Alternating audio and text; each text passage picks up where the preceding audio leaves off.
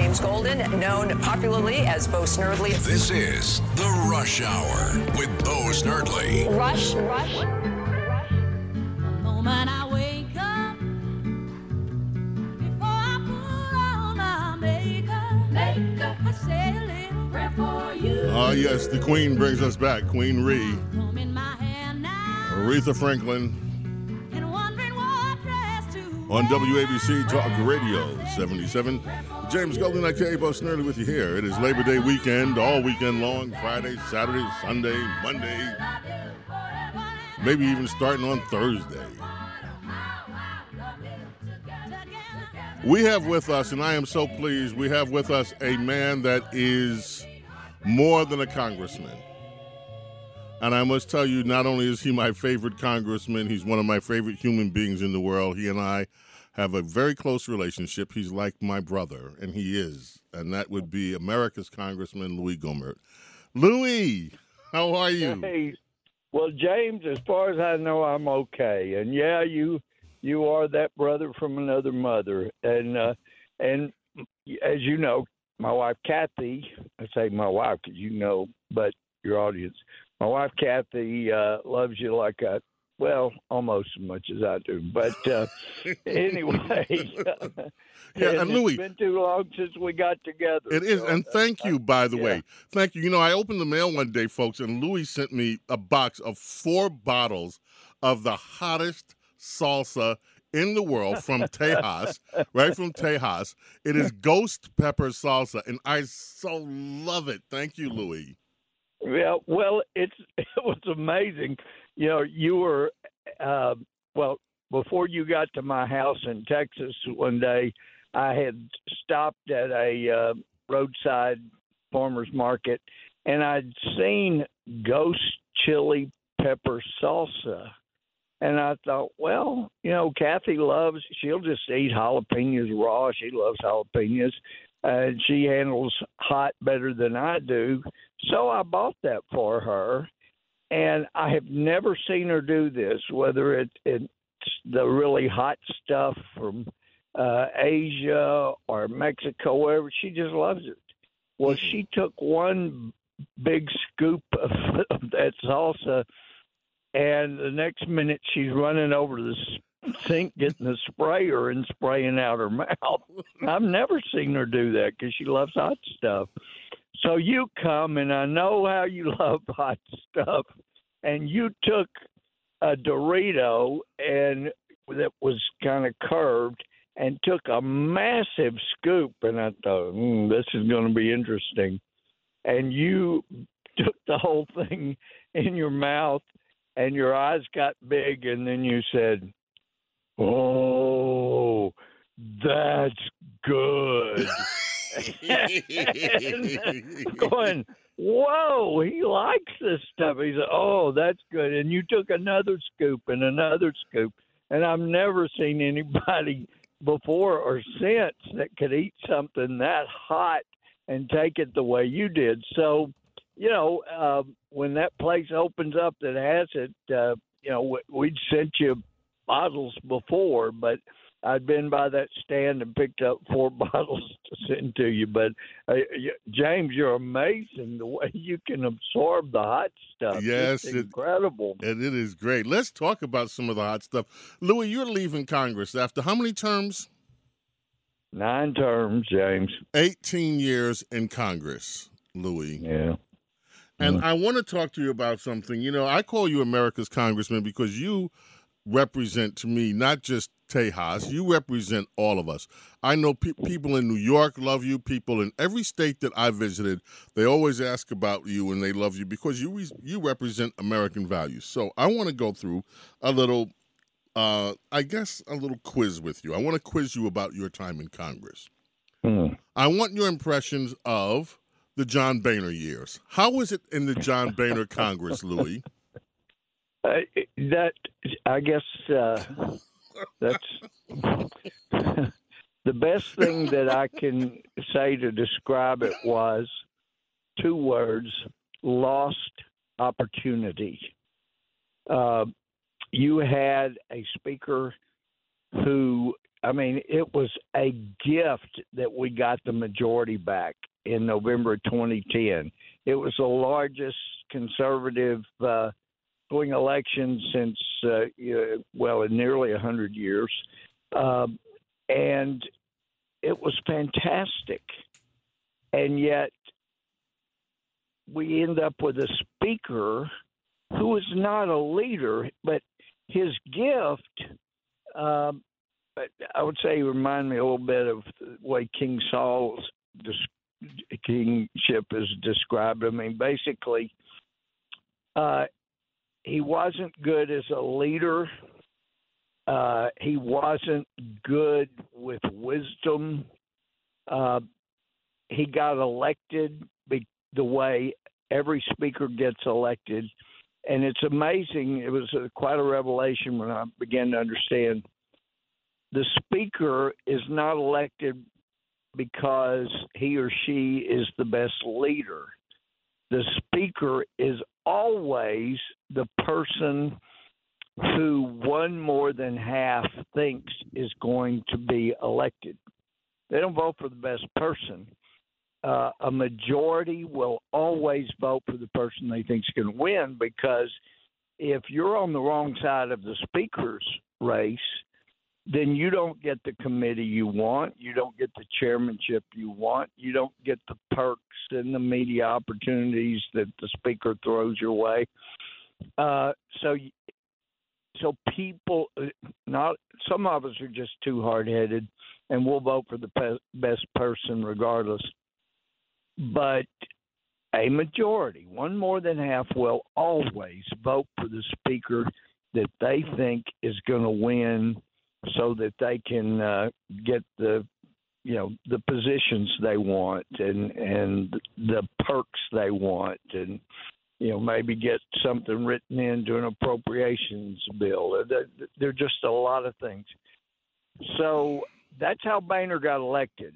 He was certainly not the best leader. We had a lot of good leaders, but they willingly took a back seat to Boehner because they had things they wanted and didn't think they could beat him, and so he ends up as speaker. But the similarity to Saul, I think, comes his one gift. He was good at discerning people that were a potential threat to him, uh-huh. to his leadership, hmm and he would co-opt them by offering them positions, things like that. And it was amazing. You know, we we uh, in 2010, that summer, we thought we were going to probably win the majority.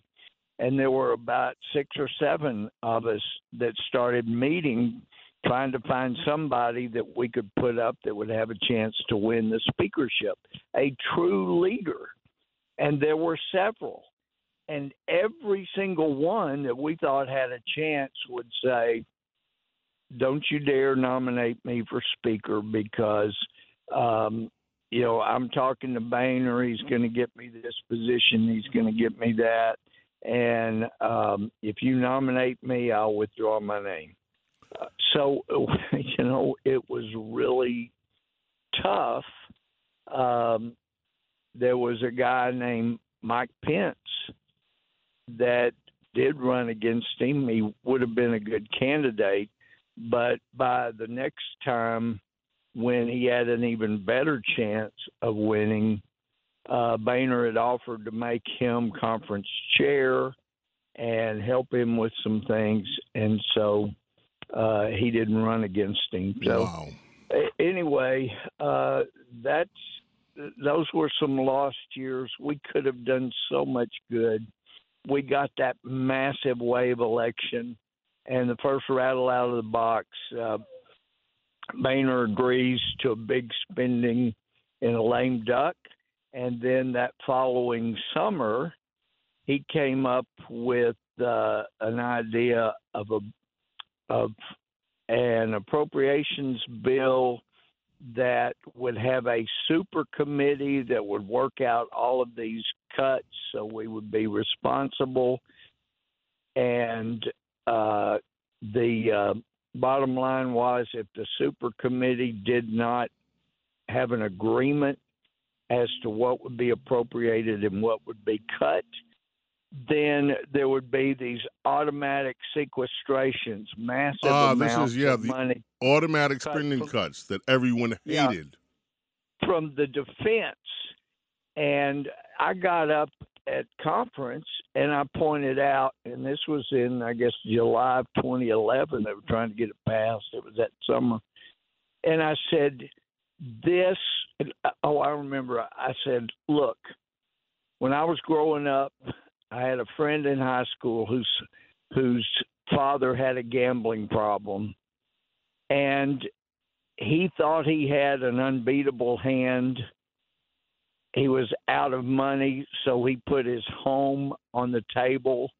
Um, and somebody had the hand that would beat him, and he lost his home. So I have known since high school no matter how good you feel about your hand, you never put your home, your security on the table in a gamble.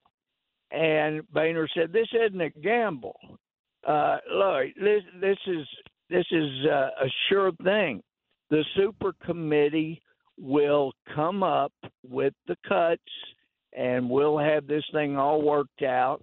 Because the Democrats don't want 300 billion or so cut from Medicare, because it was going to be more than that cut from the military, 300 billion from Medicare. Well- and I said, of course they want those cuts because they cut 700 billion from Medicare uh, in Obamacare. So the only way they can run ads this fall uh, or next year saying that Republicans cut Medicare is if they prevent an agreement, the automatic sequesters occur uh, to Medicare, and they get a twofer. They get to blame us for cuts to Medicare, and they get to cut draconian cuts from the military, which they love that too. And, And it, he said, No, you just watched. Those cuts will never happen because the super committee will get it worked out. And if you went back and looked historically, what happened was uh, some senators just rolled over and said, okay, okay, we'll agree to a tax hike. We'll call it something else. And the two Democrat senators says, this according to a newspaper report, okay, it looks like we're close to a deal. They went and talked to their Democrat leaders in the Senate, and they had to come back and say they don't want any kind of deal. so the bottom line, Louis, was that the cuts to the military happened. Our they military ended up getting cut because Boehner, of course, Yep. was wrong. Yep. We got to take a break. When we come back, I'm going to set you up with the question already so you have time to think about it. You went through the Boehner years. How about the Paul Ryan years, Louis? when we come Yep. back, All right. America's Congressman Louis Gohmert with us on James Golden's Bo Snerdley's Rush Hour. Don't go away.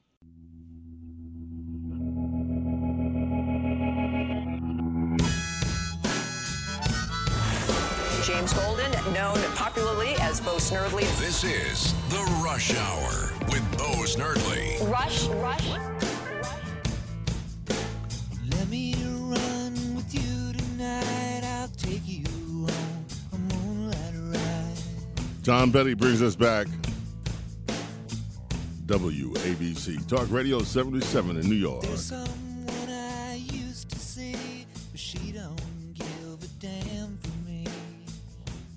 With us right now, my friend, my brother, Congressman Louis Gohmert, who is leaving Congress after 18 years. We spent the last few minutes going over the Boehner years. Now, Louis, I have to tell you this: I am not one of these people that that that openly rags on Republicans just for the heck of it. In the last few years, when I was with Rush, in our little studio, you've been there. You were there with us. You Yep. know how Yep. small the environment is. If in the Right. control room, I would mention Paul Ryan's name, the person next to me, that lovely lady next to me, would erupt in a series of curse words.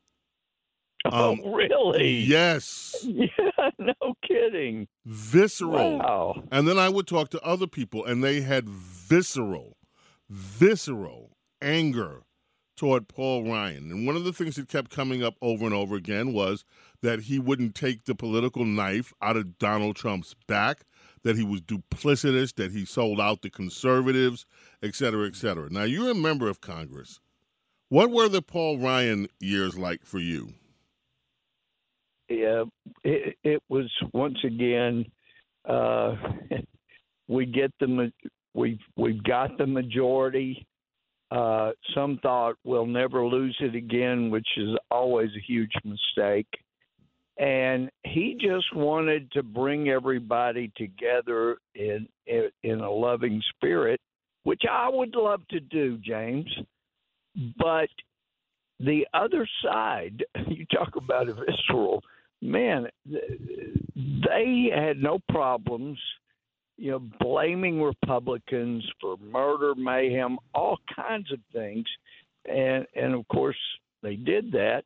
And I will give you one example um, of just how bad, how poor the leadership was. But in uh, June of 2016, um, Democrats were very upset. They were demanding a that a bill be passed restricting people's Second Amendment rights. And it was after a shooting down in Florida in a nightclub where a radical Islamist came into the club and started shooting. I think the were, Pulse nightclub.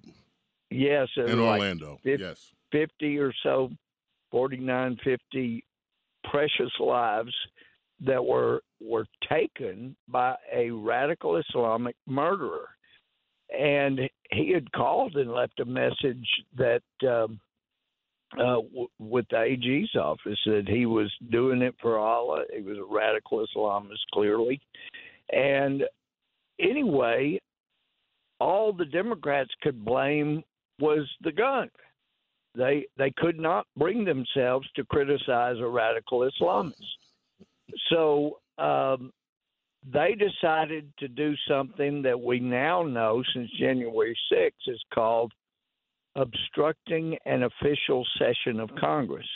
Now I knew they were violating, you know, maybe two dozen different House rules, lots of House rules, and Paul Ryan wouldn't do anything about it. But they they staged a sit-in on the House floor and we tried to go into sessions. They grabbed the mics and wouldn't let us go into session. Uh, and just they obstructed an official session of Congress. I don't think there's a better way to put that, which also, as it turns out, happens to be a felony. Well, um, this went on for hours. Now, January 6th, it went on for six hours, five or six. But back in June of 2016, it was going on for hours. So it it was like five or six o'clock. I I just couldn't stand it because this was the place where yes, we use words to debate and fight and resolve uh, disputes uh, with civility. That's required as out part of that. And here they had just taken over the House floor as a minority and refused to let us go into session. And they said we were not going to, they were not going to allow us to go back into session until they were promised we would bring a gun bill to the floor that would restrict Second Amendment rights. And so Paul Ryan wasn't doing anything. Uh, you know, it was a crime what they were doing. And so I I walked in and I was about to go into the well of the house challenging these people for the wrongdoing. This had never happened in the whole history of Congress that members of Congress obstructed the other the majority from going into session. And as I'm about to walk on, Paul Ryan's staff come rushing in and they say, uh, "Mr. Gohmert, Mr. Gohmert, uh, look, please don't do anything. Please don't do anything. They've got their cameras out." And I said, "Right, right." And and that's a violation of the rules. You're not supposed to be filming on the House floor. and they're not only taking pictures, filming, they're broadcasting live from the House floor. That's a violation of the rules. And one of the things Paul could do is cut off the Wi Fi here in the House chamber. And that will stop the broadcast, which is, you know, they're violating the rules. And so they said, look, Paul is uh, the speaker, Speaker Ryan, is calling an emergency uh, meeting, conference of the Republicans. And so please, please just don't do anything until after the uh, emergency conference. And I said, all right, if you're assuring me that something's going to be done. But I mean, as a former judge, uh, I wouldn't let that kind of stuff go on in my courtroom. We'd have the bailiffs come in and clear anybody out that was acting up. Uh, so we have our emergency conference. Paul promises he's going to take care of it, and these people are going to be punished and all this. And hours later, nothing has been done. And so I come into the House floor from the back of the chamber, walking down the aisle. They're talking about guns, and I was yelling, Radical Islam killed those innocent victims at that nightclub. And you know, people stopped talking. I, I yelled it again. And I'm walking down to the well, and a Democrat from New Jersey, when I said radical Islamists killed those innocent victims, he yelled, So you're a racist. And I went, What? He said himself he was a radical Islamist. He was doing it for Allah. And he said, So you're a racist and this is a white guy, you know, and he's and I said he called the attorney general's office and let them know he was doing it for Allah. He was a radical Islamist. He said, "So you're a racist." then Corrine Brown gets up in my face and says that I said he himself said he was doing it for Allah. He killed all those innocent people. And Corrine Brown said, that's a lie because it happened in my district. And I said, he himself said it. She said, but that's a lie because it happened in my district. And I think she's still in jail now. But anyway. um, yeah, for corruption charges, by the way. Yeah. Yeah, yeah. But anyway, uh, nothing was ever done by Paul Ryan about that. And it sure looks to me like it fits the felony description of a, of obstructing an official session. It was of an Congress. insurrection. Yeah. well, I'm hesitant to use that word. Obviously, the Democrats are not. And even a judge that just in the last couple of weeks sentenced a poor guy that did not go into the Capitol, 72 years old, and she said he um, he and other insurrectionists did this terrible thing. Well, nobody's been charged with insurrection that we can find, and certainly nobody's been found guilty of insurrection. So I think that uh, that poor guy should appeal his sentence. But when you go back to June of 2016, Paul Ryan did nothing about that.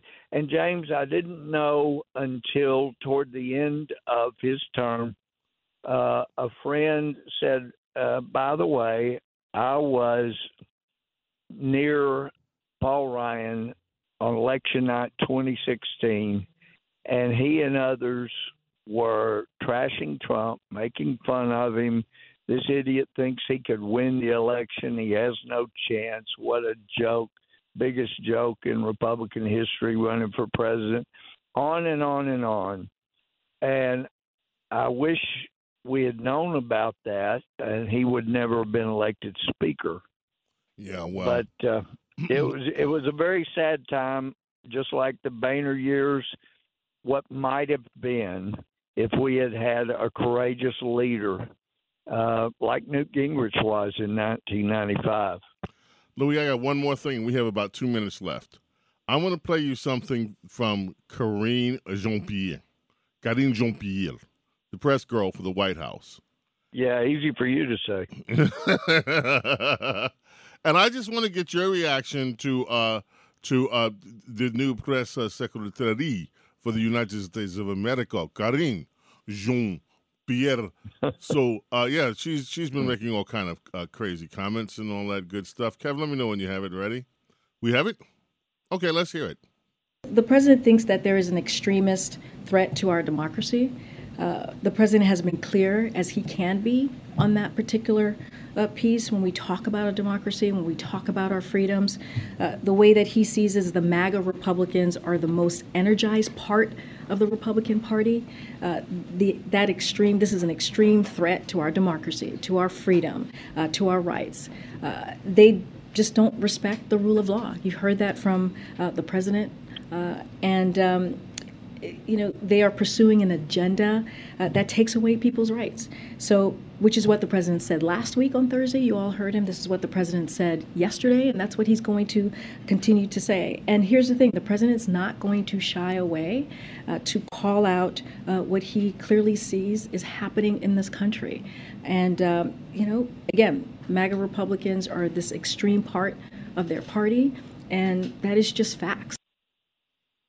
What do you say about that, Louis? We got two minutes. Well, he, he she says he clearly sees this. He can't clearly see the exit that's right in front of him, uh, and so I mean, the, he doesn't clearly see anything. But what we've learned, and what I've learned in my nearly 18 years in Congress, is that when Democrats like that are accusing Republicans of specific things, that's what they're doing the Russia collusion, all those allegations, they were the ones colluding with the Russians. Uh, the um, intimidation uh, that Trump was charged with in Ukraine was exactly what uh, Biden's on video doing. And so when they he talks about taking away rights, uh, no president has ever taken away as many rights. I mean, just look, for example, uh, he's destroyed contract law when he says, okay, we're going to forgive all this indebtedness of college loans. So all these people that didn't go to college, uh, they'll have to pay for the people loans that did. I mean, that's right out of the social the socialist republic back in the old USSR. But Pelosi has said multiple occasions that the president had no authority to cancel indebtedness. He right. postpone it, but he could not cancel it. And here you have Biden just destroying uh, contract law. And look at the border. I mean, maybe five million people have come across. We don't know. The estimate, sure, the estimate, Louis, is that this year, if the numbers go unabated, we will have the largest influx of illegal immigrants in American history: six point four million people. Yep, and and they're coming in. They're not tested. We don't know what diseases they're bringing in. But even worse, from a humanitarian standpoint, is all of the human trafficking, the sex trafficking, the rapes of the girls along the way, and, and, and once they get here, yeah, it, it all being encouraged by this administration. Louis, there was this story, and I got to leave you with this because with time is running. Yeah. Louis, there was a story I've been talking about it. A ten-year-old girl, ten years old, oh. Louis, ten years oh. old. Oh claimed to be by one of these families. Oh, she belongs to us. She's with our family. She wasn't. Louis, this 10 year old girl was raped four, multiple times by four members of the family. Multiple times. Oh, she had her, gosh. Louis, she had her mouth cut with a knife because they didn't like the way that she made breakfast. This, oh this is what this mm. administration is complicit to. And yeah, the horror stories really go is. on and on. It is outrageous. They have violated their oaths to the Constitution. Uh, it, it's just horrendous, and there's the jury's still out on whether we survive the next two and a half years. Louis, thank you, my brother. We will talk further. You will be liberated from Congress at the end of this term. I can't wait to read the books. I can't wait. Some of this should be made into a movie. and, uh, but- James, you're such an encourager, man. You, you, you're my number one encourager. I just am so grateful. Thank you. I'm so grateful for you, Louis. Thank you so much for joining us on Bo Snerdley's Rush Hour. That's Louis Gohmert, America's Congressman, man, my friend, America's Congressman, Louis Gohmert. We're coming back right after this. James Golden, known popularly as Bo Snerdley. This is The Rush Hour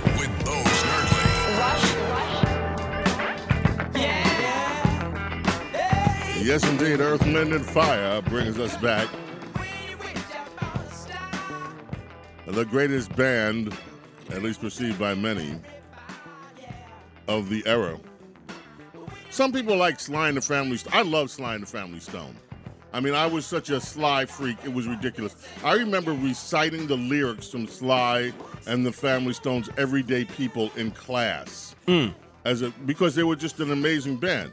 But Earth, Wind, and Fire, I'm sure you would agree, Curtis, was the best band in uh, uh, you, know, pretty much ever. are such a sexist and misogynist. Cynthia, play that horn, right? Wh- wh- Where were the female members of Earth, Wind, and Fire, huh? uh, Jessica Cleaves in the original Earth, Wind, and Fire was Original. What happened to her? She decided to leave. she Oh, went with I wonder why.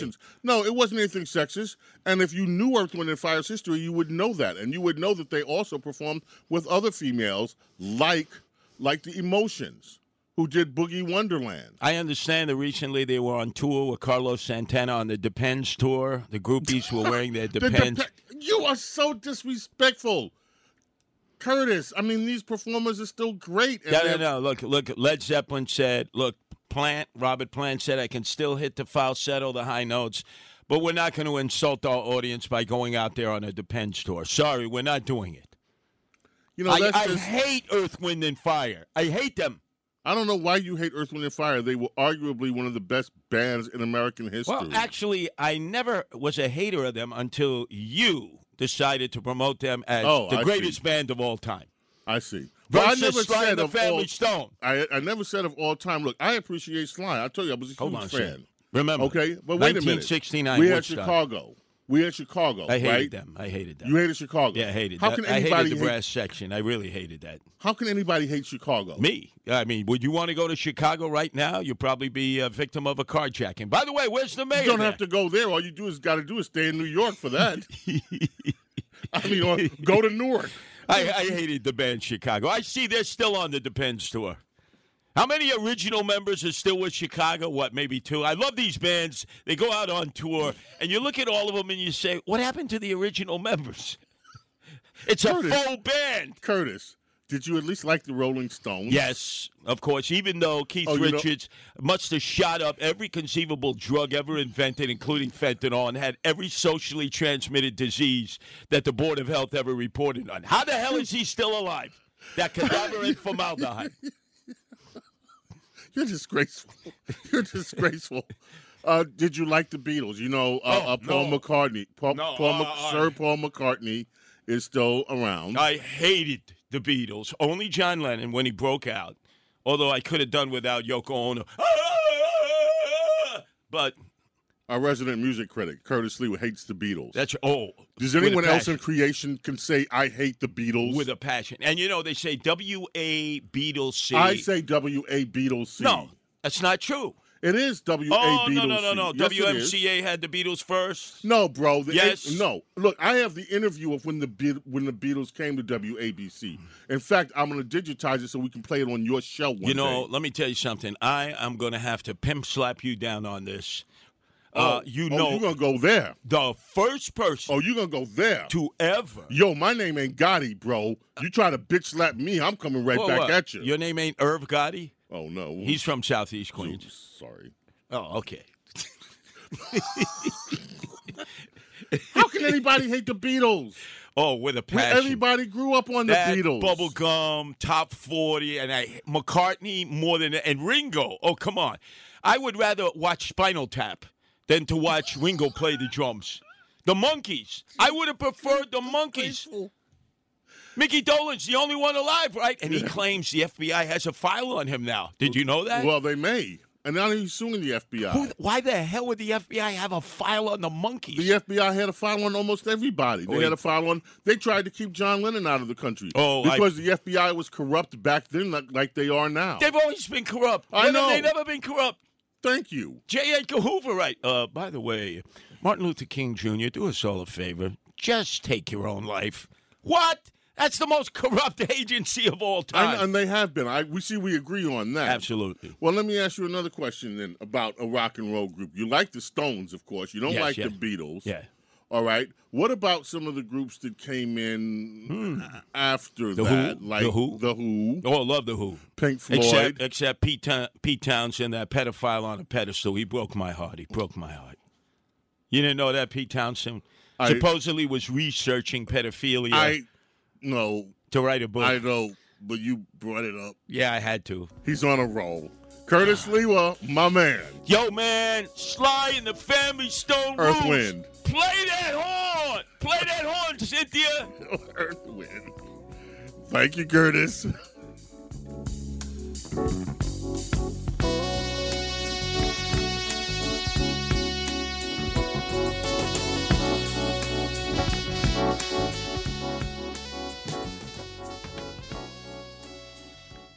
Handling legal matters is stressful. So, let the law offices of Frank Bruno Jr. provide you with the insightful counsel you deserve. The law offices of Frank Bruno Jr. has successfully handled thousands of cases for 25 plus years. They focus on elder law and estate planning, but are equipped to navigate you through all stages of family law and divorce to real estate law and probate. The law offices of Frank Bruno. Call 718 418 5000 or visit them at frankbrunolaw.com. That's frankbrunolaw.com. Frank Bruno. He's your numero uno. James Golden, known popularly as Bo Snerdley. This is The Rush Hour with Bo Snerdley. Rush. Rush. Rush.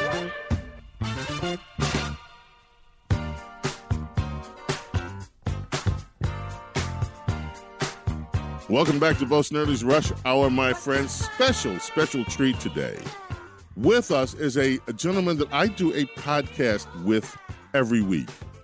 The podcast is called The Future Is Now. If you haven't heard of it, you should. And you can find it on WABC's website or wherever you get your podcast. James Eisenberg is a genius, ladies and gentlemen. He came up, well, I'm going to let him tell you about his background. I'll say this he came up through the internet. He's one of those Silicon Valley guys, right? But that's not all. And now he is the founder and managing partner of Interblock Capital. Well, they deal with the new emerging technology, the new emerging thing crypto, Web3, all of it. James Eisenberg, welcome to Bo Snerdley's Rush Hour. Good to be here, Bo. You have an amazing background. You're a Yale graduate, which a lot of people hear Yale or Harvard and they're like, oh, he's a lefty. but you're not. You're a businessman and you're an innovator. Tell us a little bit about your background, how you got into tech, and what you're doing now, which brought us together.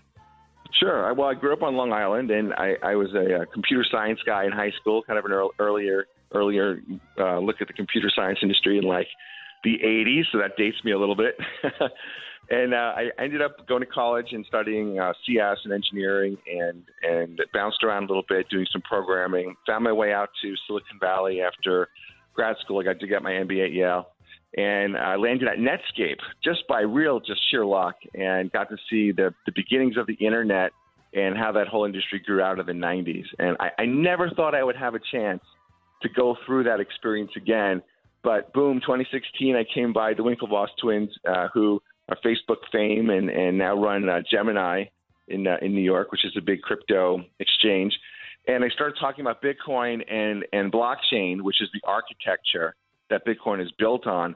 And immediately the light bulbs went on, and I said, "Wow, this is the internet all over again." Mm, wow. And so here we are. Now, James, a lot of people are deathly afraid when they hear the words cryptocurrency. Should they be? well, if you're listening to mainstream media, yes, because if you look at mainstream media, just over the last, let's say, seven days, uh, the headlines from you know all the big media companies: stay away from crypto, crypto dangerous. The FBI just put out a, a headline saying that retail investors should avoid crypto. And uh, you've got all sorts of politicians that are afraid of it, that people are going to get scammed and lose all their money. And the SEC is super busy suing all these crypto companies. So that's what's in the news. So, yeah, you would be afraid. Now, if you're in the industry, you would be excited because in the industry, the news that we get is MasterCard does a worldwide agreement with crypto, making it available in 90 point of sale, 90 million point of sale locations. Right. The news we get talks about how Warren Buffett just made a massive multi hundred million dollar investment in the largest crypto bank in South America. Wait a minute. Even Wait, wait, wait, James. Wait, wait. Warren Buffett Yeah. was one of the guys that was warning us, warning us off of, of crypto. Yeah, he, he called Bitcoin uh, to rat poison squared, I think, or Charlie, one of the two called in. And he said, if, if you gave me all the Bitcoin in the world, I wouldn't take it for twenty five dollars. Well, why do you put three or four hundred million dollars into a crypto bank? you know, so but you have to kind of set aside what the mainstream media is talking about, and you have to look a little bit deeper because if you don't, you're going to miss this. Because J.P. Morgan and Goldman Sachs and Fidelity and all the big financial institutions from the legacy finance industry, they're all building crypto rails right now. They're all building crypto products. They're all hiring thousands of crypto people, even while people like Jamie Dimon are in the news frequently talking about how Bitcoin is a fraud and crypto is a scam. Well, his bank is certainly buying lots of it and trading lots of it for their high net worth customers. So it's okay if you're wealthy, but it's not okay if you're just a regular investor. And and what I saw on the internet was the early investors made the fortunes. And crypto has this funny thing about it in that it doesn't it, it, uses a, a, a currency known as tokens. They also some of them also do have equity, but a lot of them just trade on tokens. And the funny thing about this is that these tokens are similar in character to um, a venture capital investment because you are making a very early bet, if you will, on technology. And you can see, and we have seen certainly in our portfolio, and other people have seen in their portfolios, returns that are 10x, 20x, 30x in your investments. Now, that's not the norm, and you can certainly lose all your money. So, this isn't any kind of investment advice. But what I'm just saying is look, there's something more here than what you're hearing in the headlines. Mm. Now, that brings us to something else. People now have a are being bombarded if they read the, the newspapers, if they're still trying to keep up with things. There are so many new terms now. You hear terms like blockchain. You hear these terms about crypto. You hear terms like DeFi and and Meta. In fact, Facebook changed its name to Meta, and a lot of people that are not following this, why did they change to Meta? What is Meta? James, can you walk us through what this new future is looking like? What are some of these things? If you're an average consumer, you're not paying attention to it. You still walk around and you pay for all your your groceries with with cash money and and whatever. By the way, there was a story the other day that a lot of Americans now forced to to use new apps to pay for their groceries on installment, but that's a different story. right, I saw that. Yeah. So, so okay. So if you if you take a step back and you look at the whole industry, starting from when I was in the internet in the '90s, that was considered Web one, and back then you had like basically a billboard, right? It was a magazine. You go to a, you go this new thing, the internet, and you basically see a magazine. It was a one to many uh, interaction. Then you had Web two come out, you know, post 2000, and this was a uh, uh, explosion of blogging and e-commerce and all sorts of uh, two-way interactions where it, the web became uh, social. This was sort of the social web. This is the explosion of Facebook, an explosion of Twitter, and and and YouTube, right? And all the all the all the all the platforms that we use today. Well, blockchain is Web three, and what characterizes Web three is that if you think about Web two, we all have created the content that those very few companies sell, and they sell it to Madison Avenue, and it, it, they make hundreds of billions and trillions of dollars on the content that the people create, and the people get. Wait, let me think about this. Um, nothing. okay, so there's a, there's a hundred percent take rate and a zero percent that goes back to the user, even though all the content is theirs. And what makes it even worse, and really a kick in the teeth, is that if you're one of these influencers that have built up hundreds of thousands, millions, tens of millions of followers, one person inside any of these companies can decide we don't like this person anymore because they're talking about stuff that we disagree with, so we're going to deplatform them, push a button, vanished. Like like we turned off Russia's money, like Canada turned off their people's money, they can just turn you off. And now you're you're out on the curb and what do you do? You get an email that says, "Oh, you've been deplatformed. Um, you can click this link and and go through this process and yada yada." And Why, you that know, they could- don't reinstate people. That could even happen to the president of the United States. no, really? yeah. okay, so you can't do that in a fully decentralized platform. You, there is no one person in charge. So this is a very, if you think about this, this is a very revolutionary concept where you actually have a town square where one person can't decide who can enter and who can't enter. There's no, there's, on a truly decentralized platform, and I say this because you can also have centralized blockchain, but in a truly decentralized platform, you do not have censorship. And all of a sudden, this opens up a real conversation that we can hear all different sides of an argument, and the people will decide, you know, in, in aggregate, like a true democratic process, which is not what we have with these for profit companies that decide who can be there and who can't be there. Now, the economic part is even more exciting because as a user, you're also a creator and you create content. There are artists and musicians and great writers and all sorts of entrepreneurs creating businesses that you can now do inside of these new social networks, which are going to be called the metaverse. And these metaverses have these artifacts in them. So think about anyone who's played a video game. There's an opportunity for you to spend money. And you spend money, you buy different skins, you buy special powers, you buy status. And that money that you're spending to buy these aspects, which are all virtual, and they virtually have you know zero marginal cost to create millions of them once once they've been you know created digitally all that money goes back to the video game companies or the companies that run the social networks today where these these um, e-commerce virtual e-commerce products are sold this is huge business bo this is not small business Right. we're talking about trillions of dollars worldwide Thank you, James Eisenberg. The future is now. Bo Snerdley is right now. Bo Snerdley's Rush Hour. James, thank you so much. We're going to send people as many. Look, folks, I'm not kidding. If you want to be up on the new thing, what is happening now? It's emerging right now. Visit our podcast. That's just. This is just. This interview is just a taste of what you get every week. Thanks again, James. great i'll see you on the podcast bo Alrighty. bye Time's up for the day. May God bless and protect each and every one of you and your families. Bye.